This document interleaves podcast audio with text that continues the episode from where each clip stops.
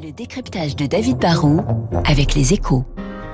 Et avec la Banque Postale, engagée aux côtés de ceux qui font l'économie de demain.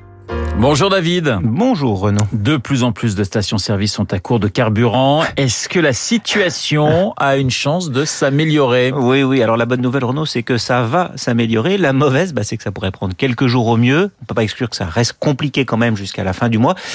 C'est vrai qu'hier soir, la situation commençait à être très tendue hein, officiellement. À 15h dimanche seulement, un petit tiers des stations manquaient d'au moins un carburant, mais on était à 20% samedi, donc la situation empire rapidement. Et surtout, dans certaines régions, on est déjà à plus d'une station sur deux à sec.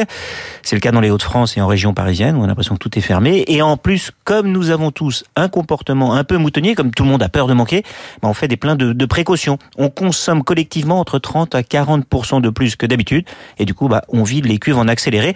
Et je ne parle pas de ceux hein, qui ont rempli des bidons ou de ceux qui savent qu'il n'y aura plus de ristourne Total Énergie fin octobre et qui du coup retournent à la pompe tout le temps.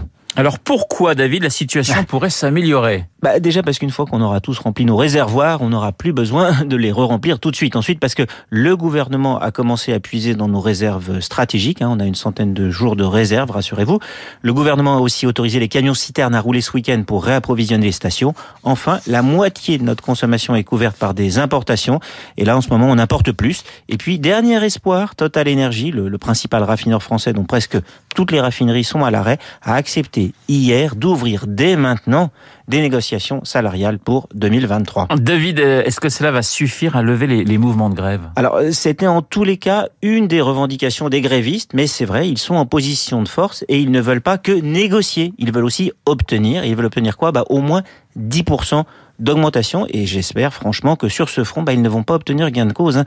Ça serait pas raisonnable. C'est vrai qu'il y a de l'inflation, c'est vrai Total Energy gagne beaucoup d'argent, mais une partie de l'inflation qui est très liée à l'énergie ne sera peut-être pas durable très très longtemps. Deuxièmement, Total a besoin d'argent, je sais c'est horrible à dire, mais il faut bien investir et récompenser ses actionnaires.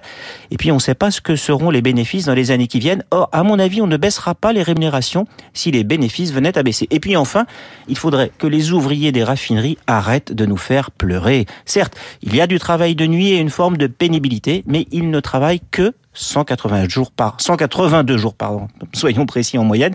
Et puis quand on additionne le salaire, les primes, l'intéressement, les salariés des raffineries de Total gagnent autour de 5 000 euros par mois, c'est deux ou trois fois le SMIC, plus de 60 000 euros par an.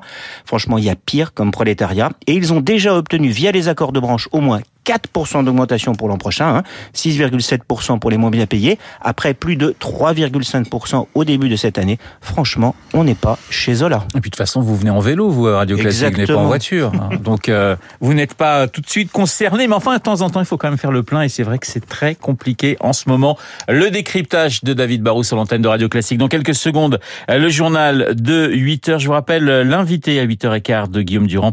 Il s'agira de David Lebars, le secrétaire général du syndicat des commissaire de la police.